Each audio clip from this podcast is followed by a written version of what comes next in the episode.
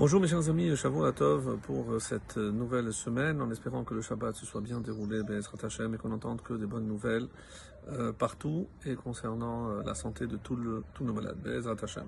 Alors, on va voir ce matin, euh, pratiquement donc la fin du 23e chapitre, euh, à laquelle nous sommes déjà arrivés, et euh, comme euh, vous allez certainement le constater, à travers la lecture de ces, de ces versets, dans la vie, des fois, on pense pouvoir agir comme bon nous semble, mais il y a toujours un prix à payer. En effet, donc des fois, euh, on pense plutôt au plaisir immédiat, on ne pense pas aux conséquences de nos actes, de nos paroles, et on est là après pour se lamenter, comme on a vu la fin de la semaine dernière, euh, avec ce verset vraiment atypique où on ne faisait que se lamenter.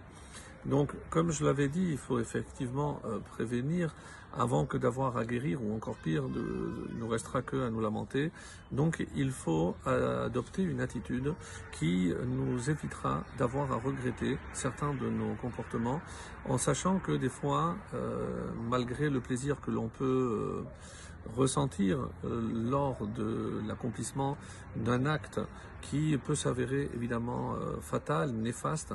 Et l'exemple que le roi Salomon a pris, c'est précisément par, rapport au vin, puisque le vin sur le moment, il y a certainement un plaisir, mais une fois qu'on perd après le contrôle, on ne peut plus être maître de soi-même.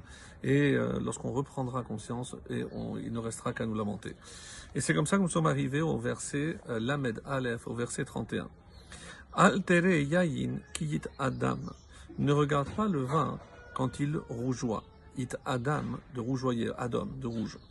Kiyiten, et là, regardez, puisqu'on avait déjà vu ce phénomène de cri ktiv, c'est écrit d'une façon, c'est écrit kiss. Kiss, pardon, veut dire la poche. Mais on lit, d'après la massorette, d'après la tradition, kos. Donc, kiyiten ba kos aino. Quand il pétille dans la coupe, il s'en va tout droit. Alors, quel est le sens euh, un petit peu caché de ce verset? Et le Malbim va, nous aider à comprendre. Ne désire pas le vin pour sa couleur rouge. Donc ne regarde pas lorsqu'il rougeoie. C'est vrai que lorsque il est pétillant, il attire euh, le regard et ça donne envie. Comme d'ailleurs tout ce euh, que nos yeux vont chasser ou pourchasser, c'est euh, lorsque notre regard est attiré par telle ou telle chose. Donc on perd certainement le contrôle pour avoir le désir immédiat. Donc il dit le Malbim, ne désire pas le vin pour sa couleur rouge en pensant qu'il est bon.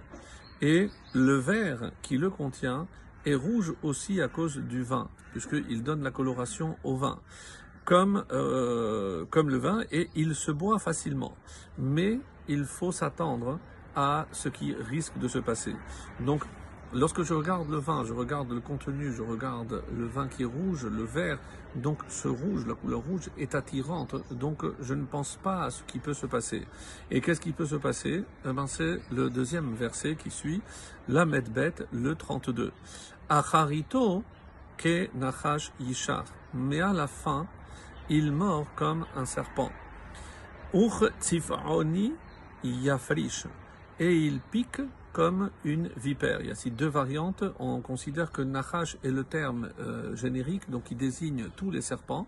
Et ici, Tsivaoni, c'est euh, donc euh, qui va piquer avec un venin. Et c'est pour ça qu'on l'identifie à la vipère.